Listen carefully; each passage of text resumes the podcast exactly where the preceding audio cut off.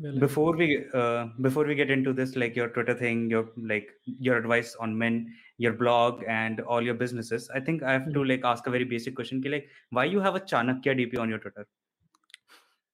It was something I picked at random when I started, and it just stuck. Hmm. You re- like? Do you read like Chanakya and stuff? Yeah, I've read both of his books, and I am a huge admirer of his work. And also the fact that he united India in the sense that if you read history, you will, mm. like at least the history that is taught in school, you will mostly mm. find the history of India sounding something like first the Mughals and, you know, the the Muslim invaders came and they mm. conquered India, they looted India. Then the British came, they looted India. And then they will tell you, okay, so now you're supposed to be proud of India. So when you read history, you're like, what is there to be proud of? You know, we get we got looted by everybody. And it was only when I got back enough and read, you know, history before all this looting happened, I found Chanakya and Chandragupta Maurya and people who actually united India and helped grow the country. Even Shivaji is one of those figures. And that is something that made me actually respect Indian culture way more.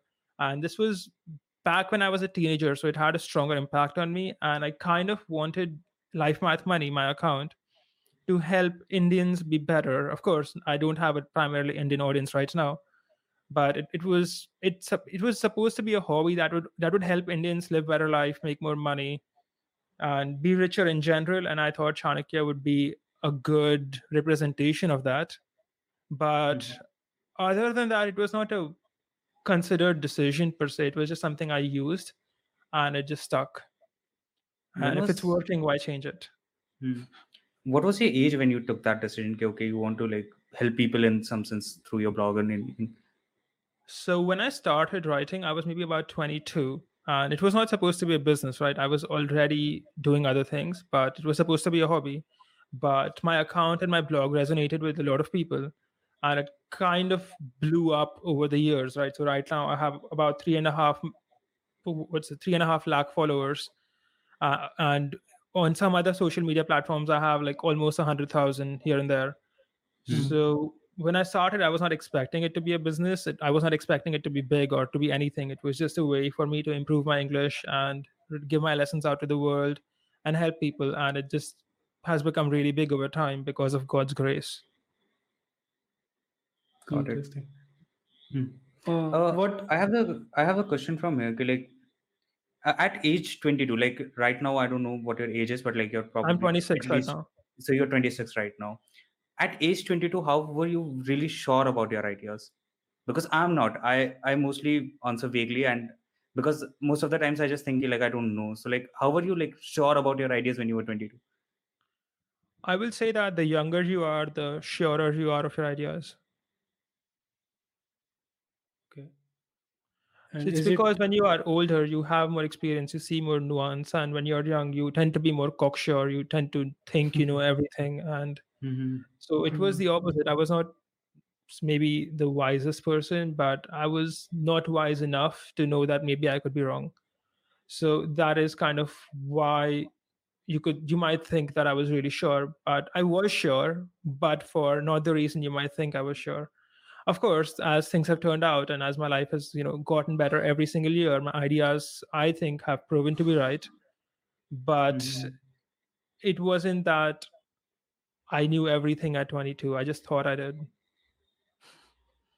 Got okay. It. Um, I have yeah. a, like, so this was, we know what happened after twenty-two, and probably we'll dig more into the after twenty-two other part.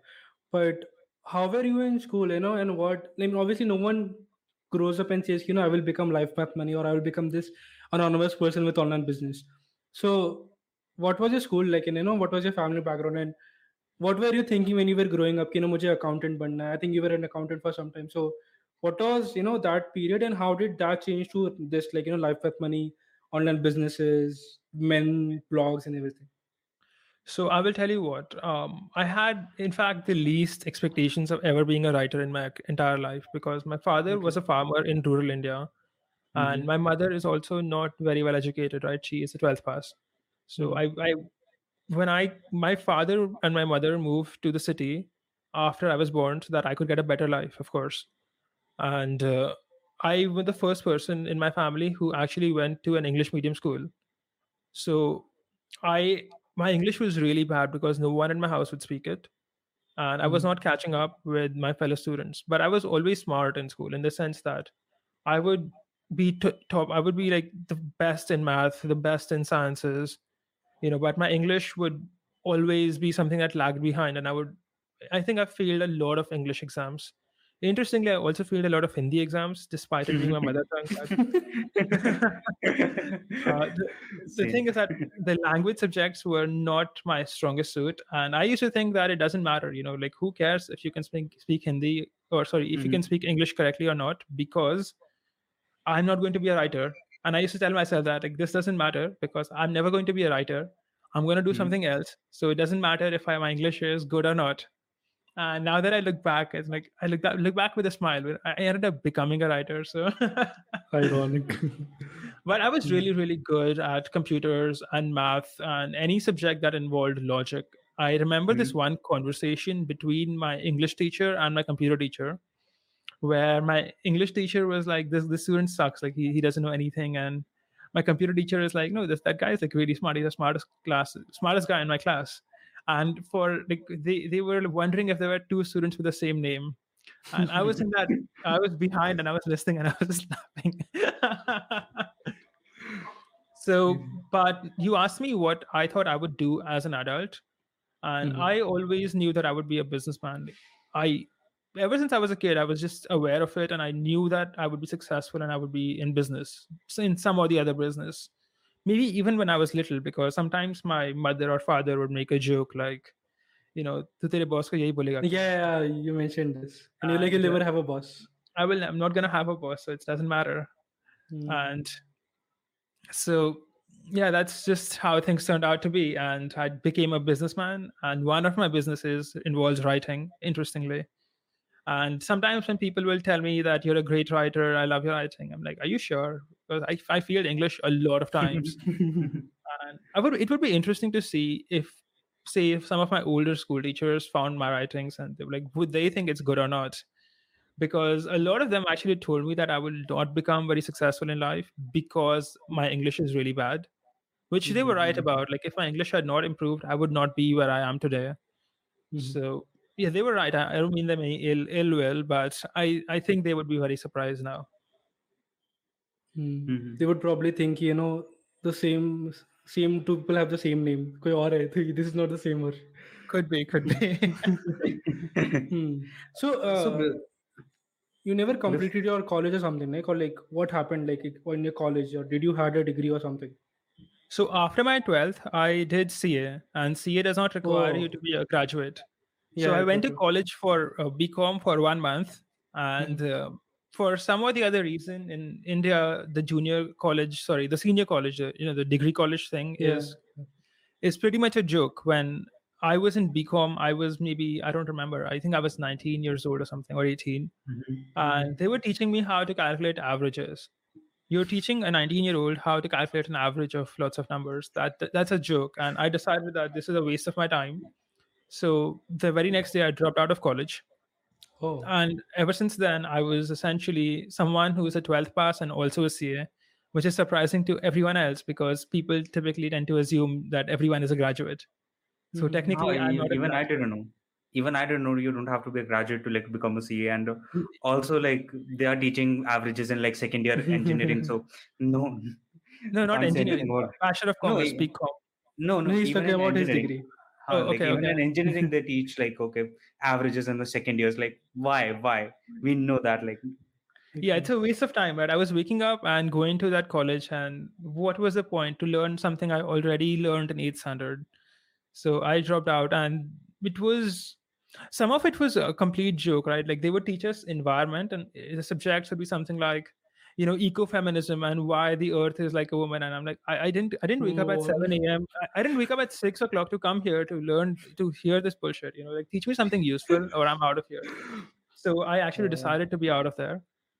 Uh, I yeah, so slept, far, it I worked. slept in my first, I slept in my first environmental class. I was like, okay, I have to sleep. Like, this is not something I can, I can, I can use that time later on when I don't have to sleep. Exactly. Hmm. So, okay.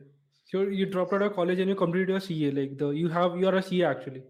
I am a C A and a computer scientist. I taught myself computer Wait. science, and I have a software okay. company also. So it took Damn. me about okay. five okay. years to learn computer science from scratch. There is this thing called O S S U, which is essentially they've compiled a lot of these online dig courses, right? Mm-hmm. And they've reconstructed a complete degree in computer science. Most of the materials come from M I T, O C W, and Coursera, et cetera.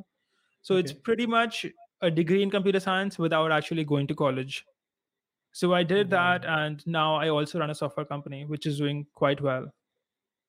Okay, so um, you have a software company, you're a computer scientist, you have a C A, and, and you don't have a college degree. Okay, people are going to be baffled about it. yeah, I typically like people. I typically like telling people I'm a twelfth pass because it has the best reactions.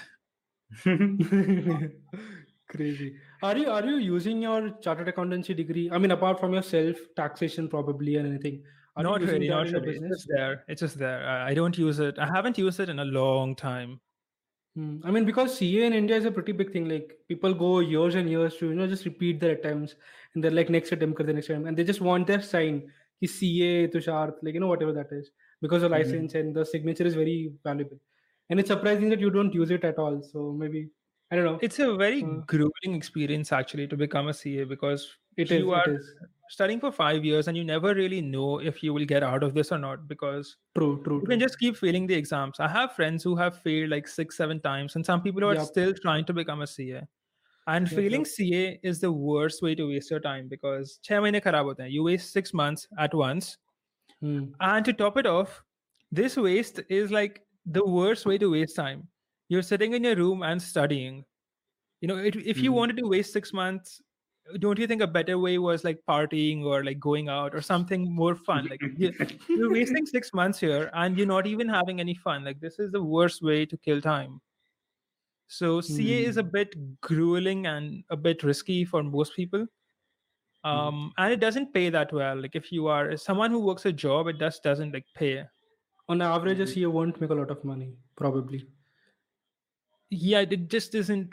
In my opinion, at least I would not. Uh, if you were, if you want to start a business, C A is the best education there is because accounting yep. is the best business education. Yep. Yep. But if you just want some kind of employment, then I would not recommend C A. I would recommend something mm. like computer science. Mm. Basically, mm. it's an unofficial imprisonment. Oh, uh, I don't know. Kind of. So, uh, kind of.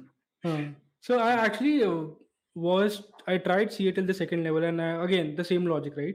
I could not clear in the first attempt and I second two times and I'm like, I don't like it itna. It's not worth my time. Why do I waste another six months for the same exam? I mean, the worst part is you have to read the same thing again. Again, like exactly. Have, you know it, you know it, but just because thode marks come again, you have to read it again. And I'm like, bro, it's just wasted. I just dropped out, and I'm like, I'm not doing this. So and now he has two degrees, and he's using. He's not using any of it. He's not using. I'm not using any of it. So, but yeah, I mean, interesting story. So, uh, but isn't the important point here that degrees don't really matter, right? Even if you have a degree or not have a degree, you would still be doing the same thing you are doing today, Mitesh. So yep. we are in a world where degree is just a piece of paper. And unless you want to become something like a doctor, which doctor, legally requires you to have something. Lawyer, yeah, something like that. You don't need it at all. Hmm. And so, I mean, the worst part is people think that they will get a degree and their life will be just, you know, like smooth. Like they'll make insane amount of money. Mm-hmm. It's not true. In India, we on average, teenager makes like twenty thousand, thirty thousand, and you're wasting four years for that. I mean, who are you kidding?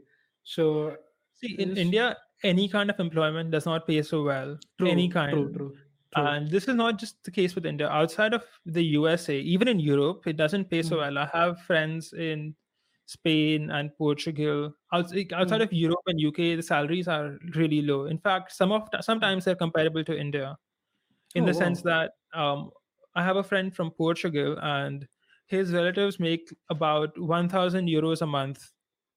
That is about eighty thousand Indian rupees. That is mm-hmm. about India salaries, you could say. Mm-hmm. So outside of the U S A and maybe the U K and, you know, some mm-hmm. countries like Switzerland, salaries mm-hmm. are low across the world.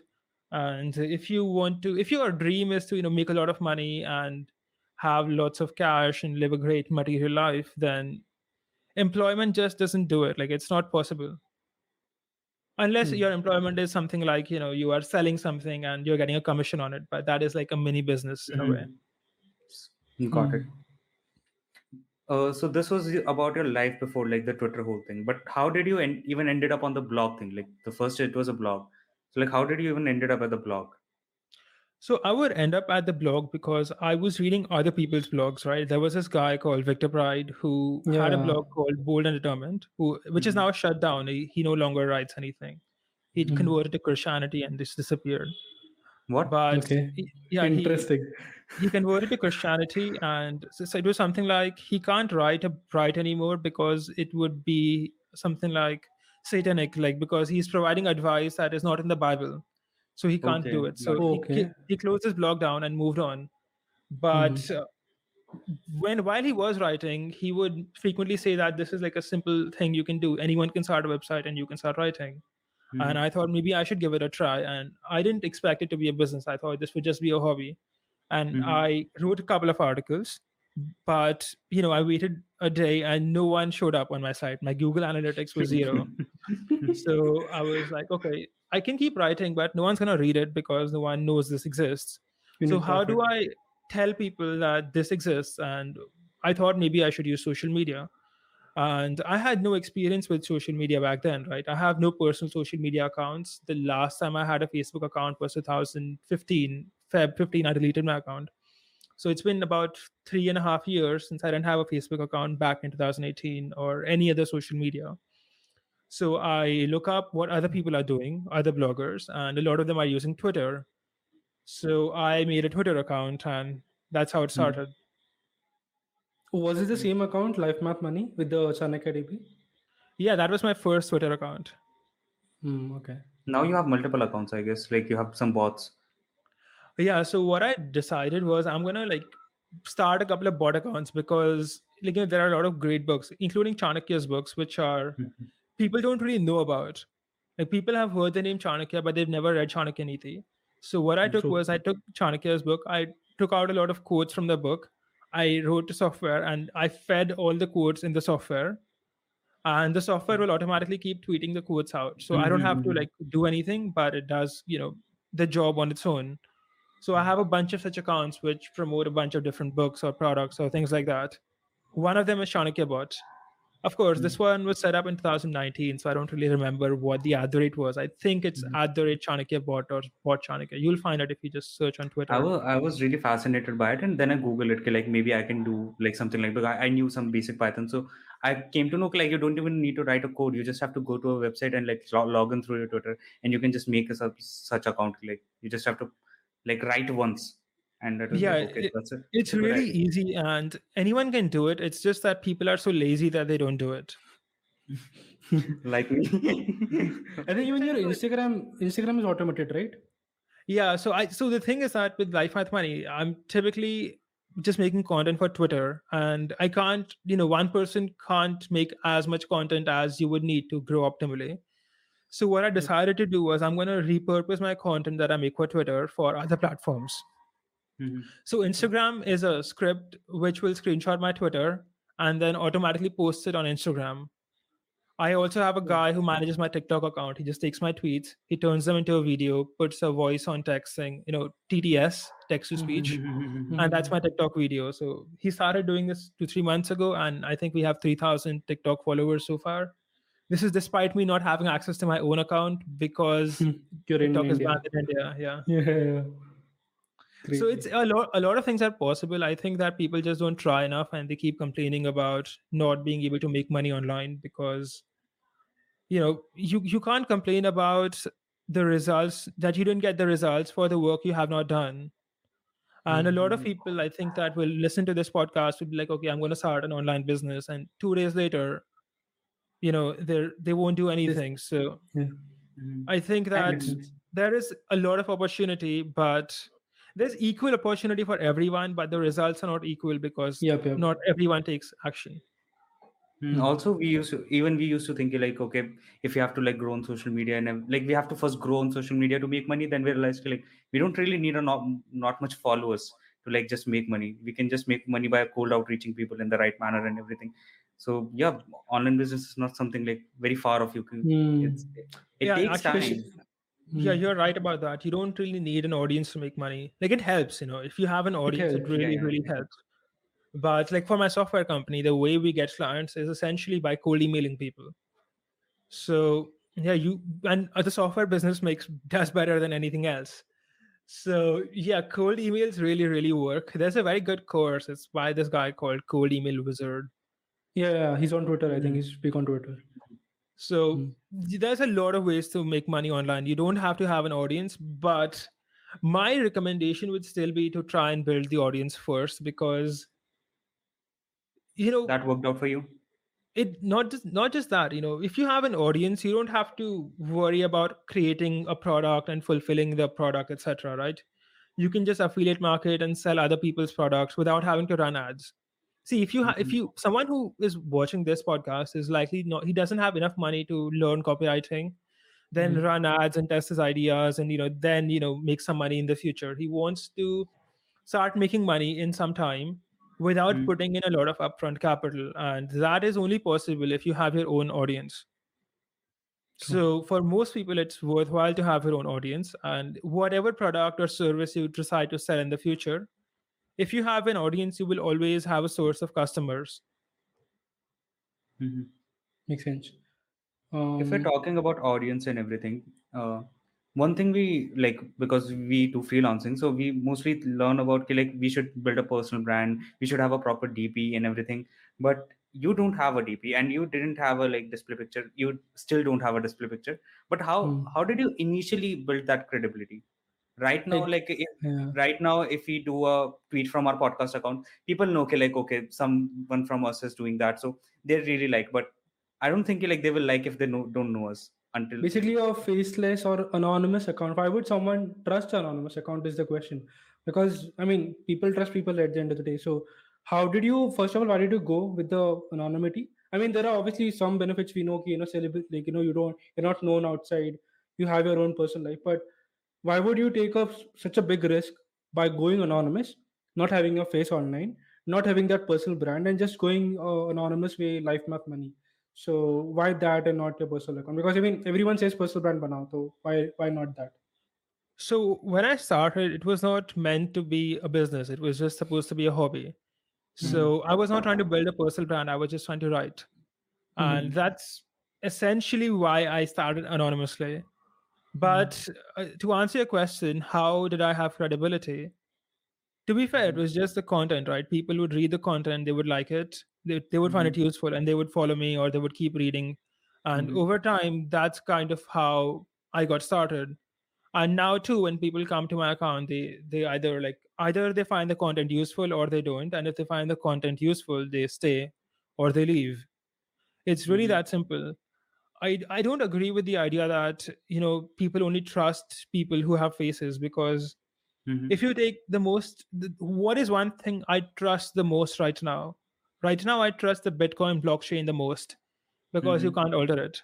And the guy mm-hmm. who created it is anonymous. So I don't agree mm-hmm. with the fact that you need to show your face to be trustworthy.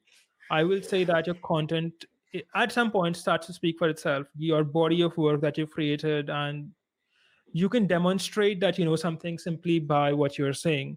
For example, if you know, if I'm claiming to be an expert in podcasting, and you come and ask me, so what microphone I should use?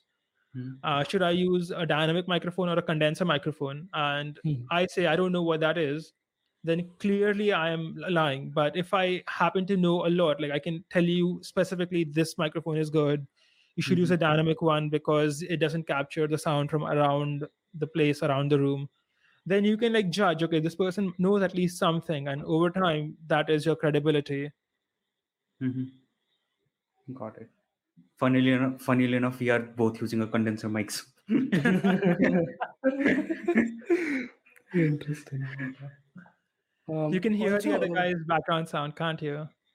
The crickets chirping. Yeah. Tushar's background. It's because okay, of the condenser. I, I will, I will use like, I will put like, we have editing software, so I think don't, yeah. don't, that won't be a problem. Um, also, uh, you mentioned your software business. So what does it exactly do, if you're comfortable sharing that? What type of business is it? it's a business that makes sure that if you are selling some kind of digital product, it can't mm. be pirated on the internet. For example, if you are selling oh, some software no. or some That's ebook or something, people will just publish it on the internet, right? Yeah, they so, download it and just yeah. upload it. So we have a legal process and a team of computer scientists and lawyers and, you know, chartered accountants too, because I am one. And we make sure that your products links don't show up, and if they do, we get them removed. Wow, that's that's. Wow. I didn't know it's possible. I mean, crazy.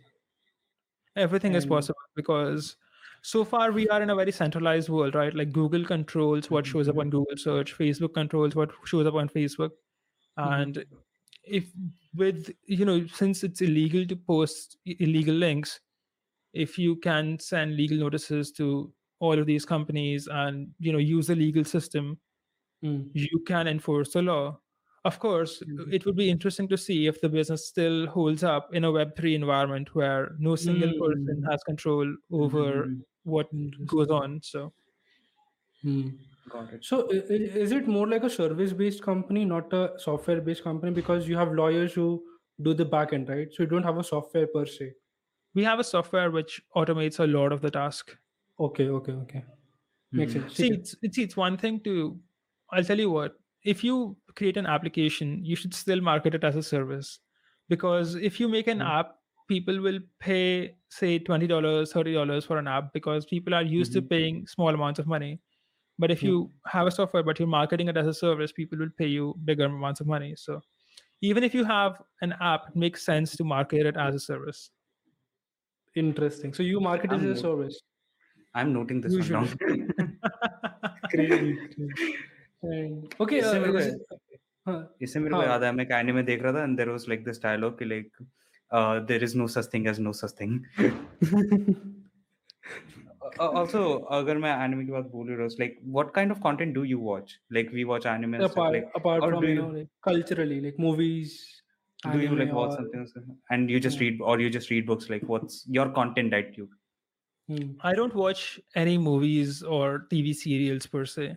Like the last hmm. time I watched a movie, like maybe in the last ten years, I watched five movies. And that's wow. typically because I have a group of friends who really like watching movies and sometimes they will just like take me.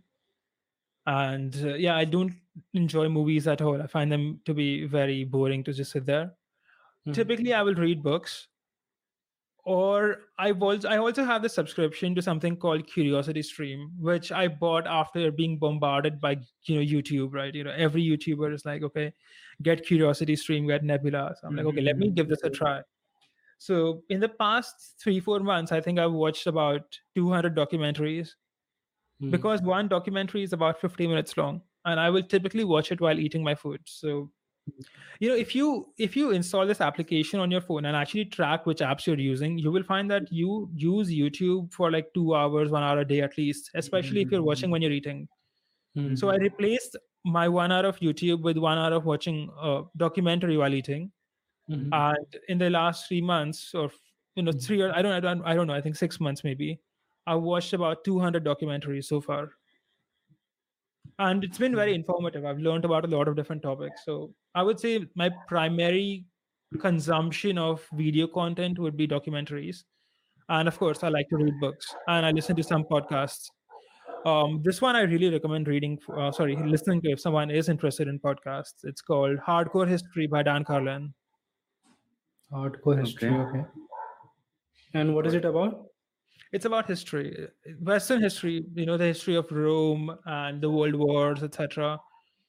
Mm. And it's really interesting because anything that we live in, any world we live in, to mm. really understand it, you have to study the past.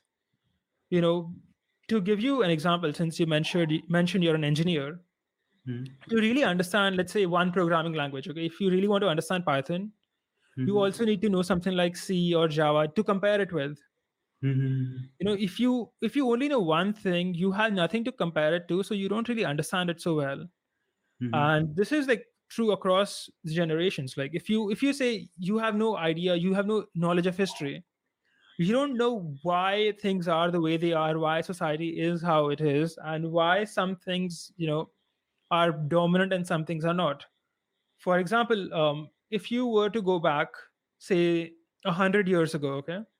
It used to be a completely normal thing for someone in the West to say that Indians are inferior to the British. Mm-hmm. That was completely normal back then. Mm-hmm. And today it's not. So why was it normal back then? It was normal back then because society was not so global, right? Every mm-hmm. ethnicity was like looking out for themselves. And today, why do we have this anti-racist movement? How do you, why do we have this? You know, if you, if you just look at today, you have no explanation. Like, why do people suddenly are so concerned about not being racist?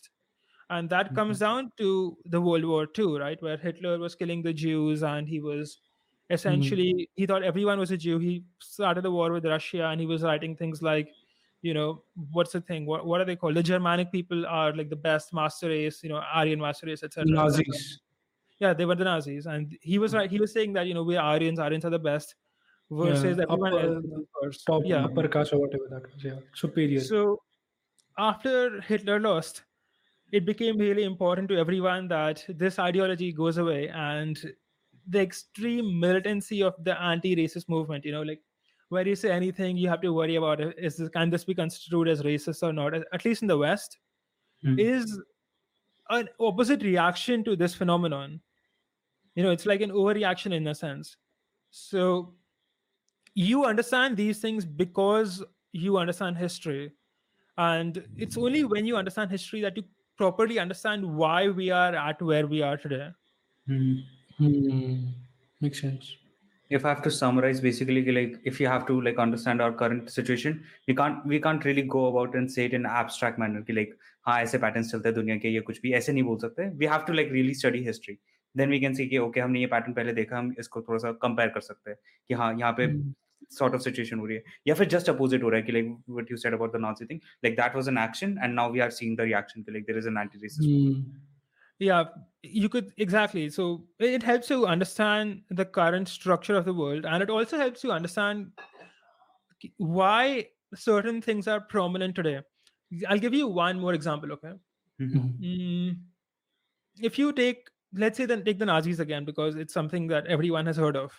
Mm-hmm. In the Nazi regime, it was, you know, the prevailing thought was that, you know, people, no one is equal, and Nazis are the best, and everyone else is not the best. Mm-hmm. Now, there are, this is a theme, okay? Mm-hmm. And if you go across cultures, across all cultures, you will find the same theme, all of them.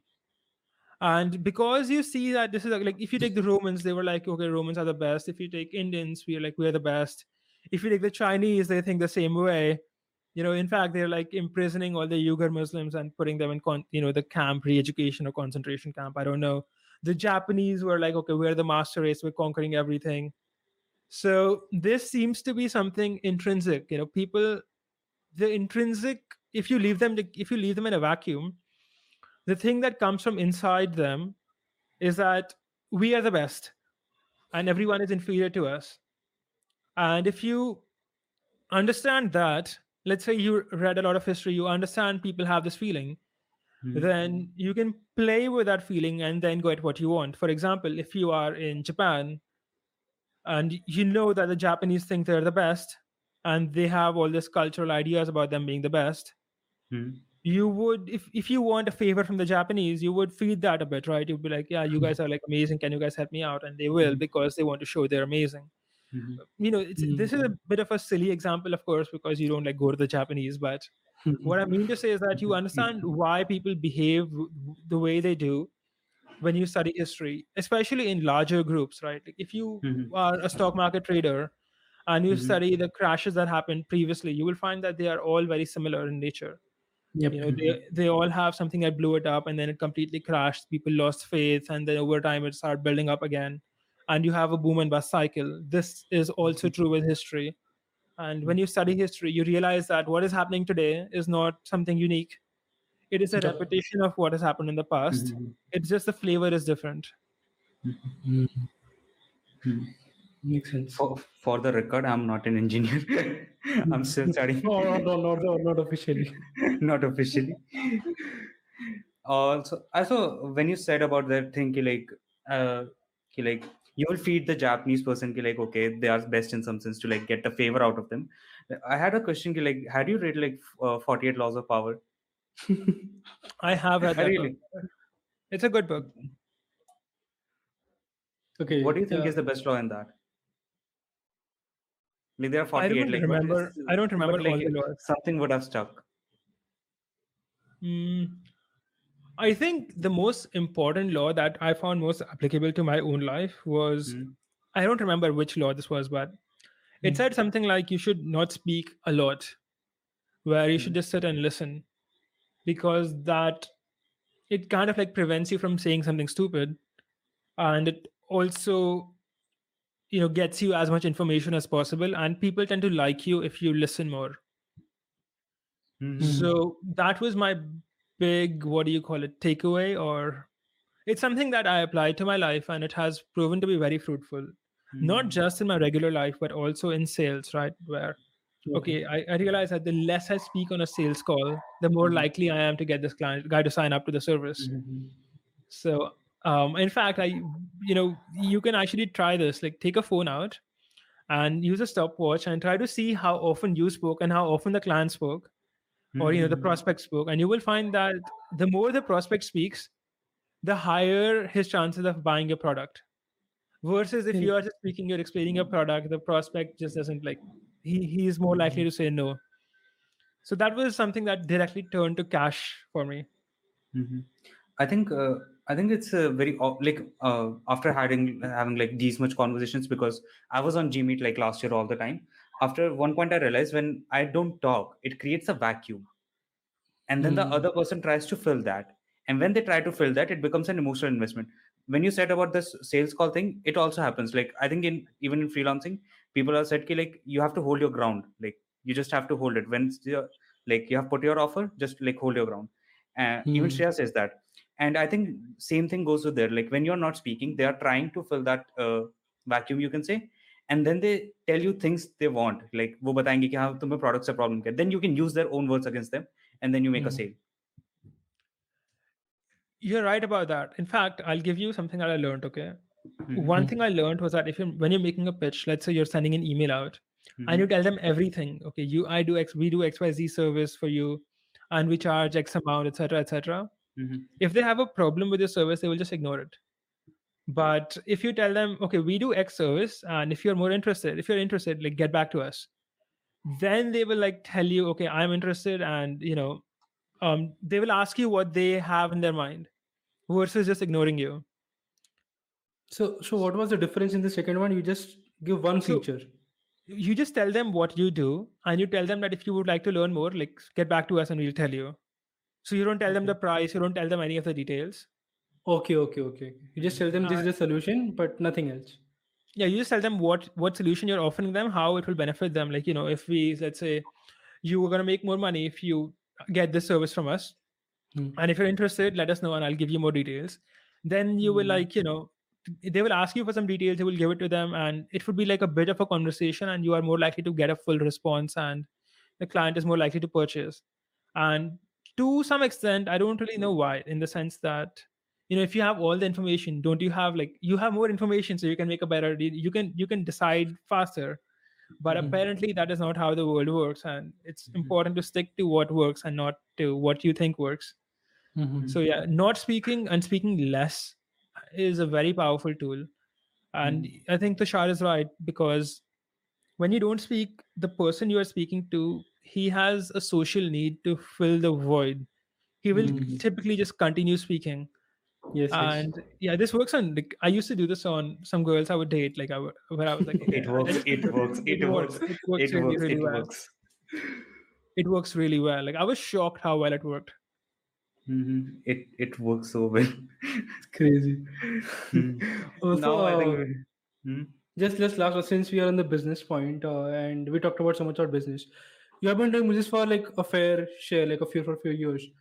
What were some early mistakes you did which would, you know, if let's say you start a business again today, you would avoid them. You know, ye to nahi karna hai. And this is like something avoidable, which would hurt you in long term. So maybe something like, like for example, the sales calls you mentioned, right? So maybe some other things which you did in early on, which was a mistake you thought abhi nahi karna chahiye. See, I'll tell you one major mistake people make. One major mistake okay. people make is waiting a long time. And what they do is, for example, if someone is starting a blog, so mm-hmm. they will just keep writing and writing and writing, and they will never try to sell anything. Mm-hmm. But the thing is that it's only a business when you are selling something. True. Otherwise, it's just a hobby. True. And I think I wrote my first ebook over one year of like, I was writing for free and I was getting an audience, but I didn't sell anything. And I kind of like would have made more money if I had started selling earlier. I would have more reviews for my book.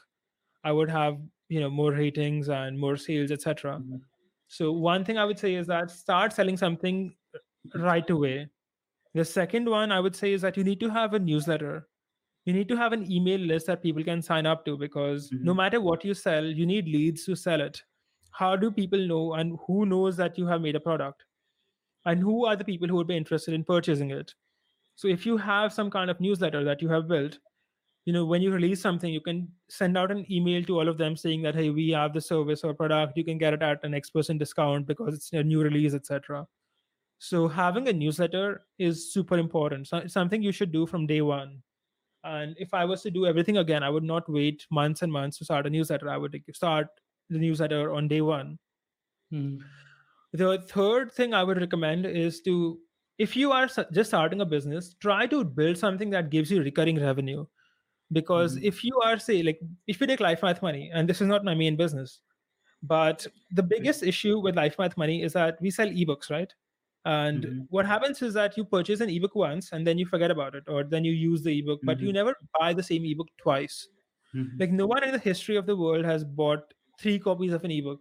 That doesn't happen. Mm-hmm. So you work a lot and you get someone who will buy something from you, but they only make one purchase. Isn't that a bit of a waste?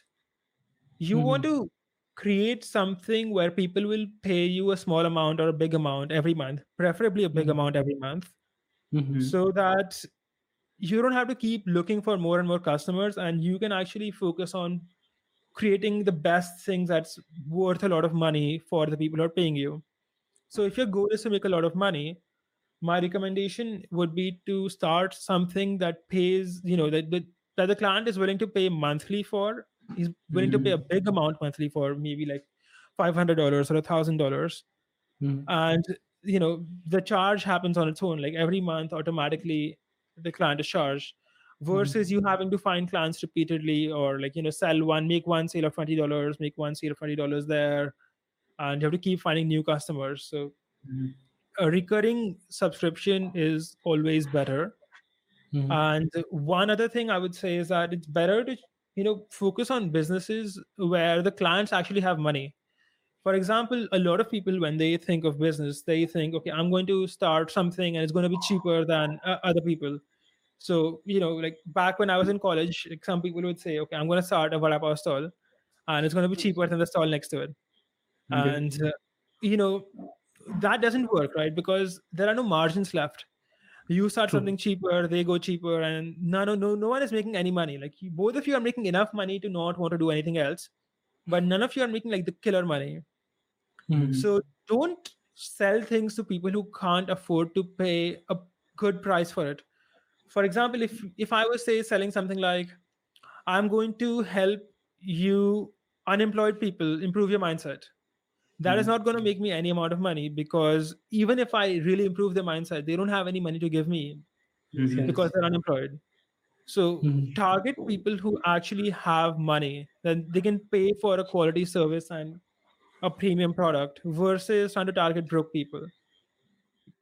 Just, mm-hmm. just take it from me. Like, never, ever target a broke person, no matter how good the idea sounds. It just doesn't, unless you are at Walmart level scale, it doesn't work.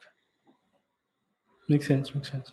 Where you're basically playing the volume game and you're like, volume pe sell hoga. So you have enough margins. Even if the margins are low, you're like making decent revenue. Exactly, exactly. And, you know, at least I don't have Walmart level capitalization, so I can't make...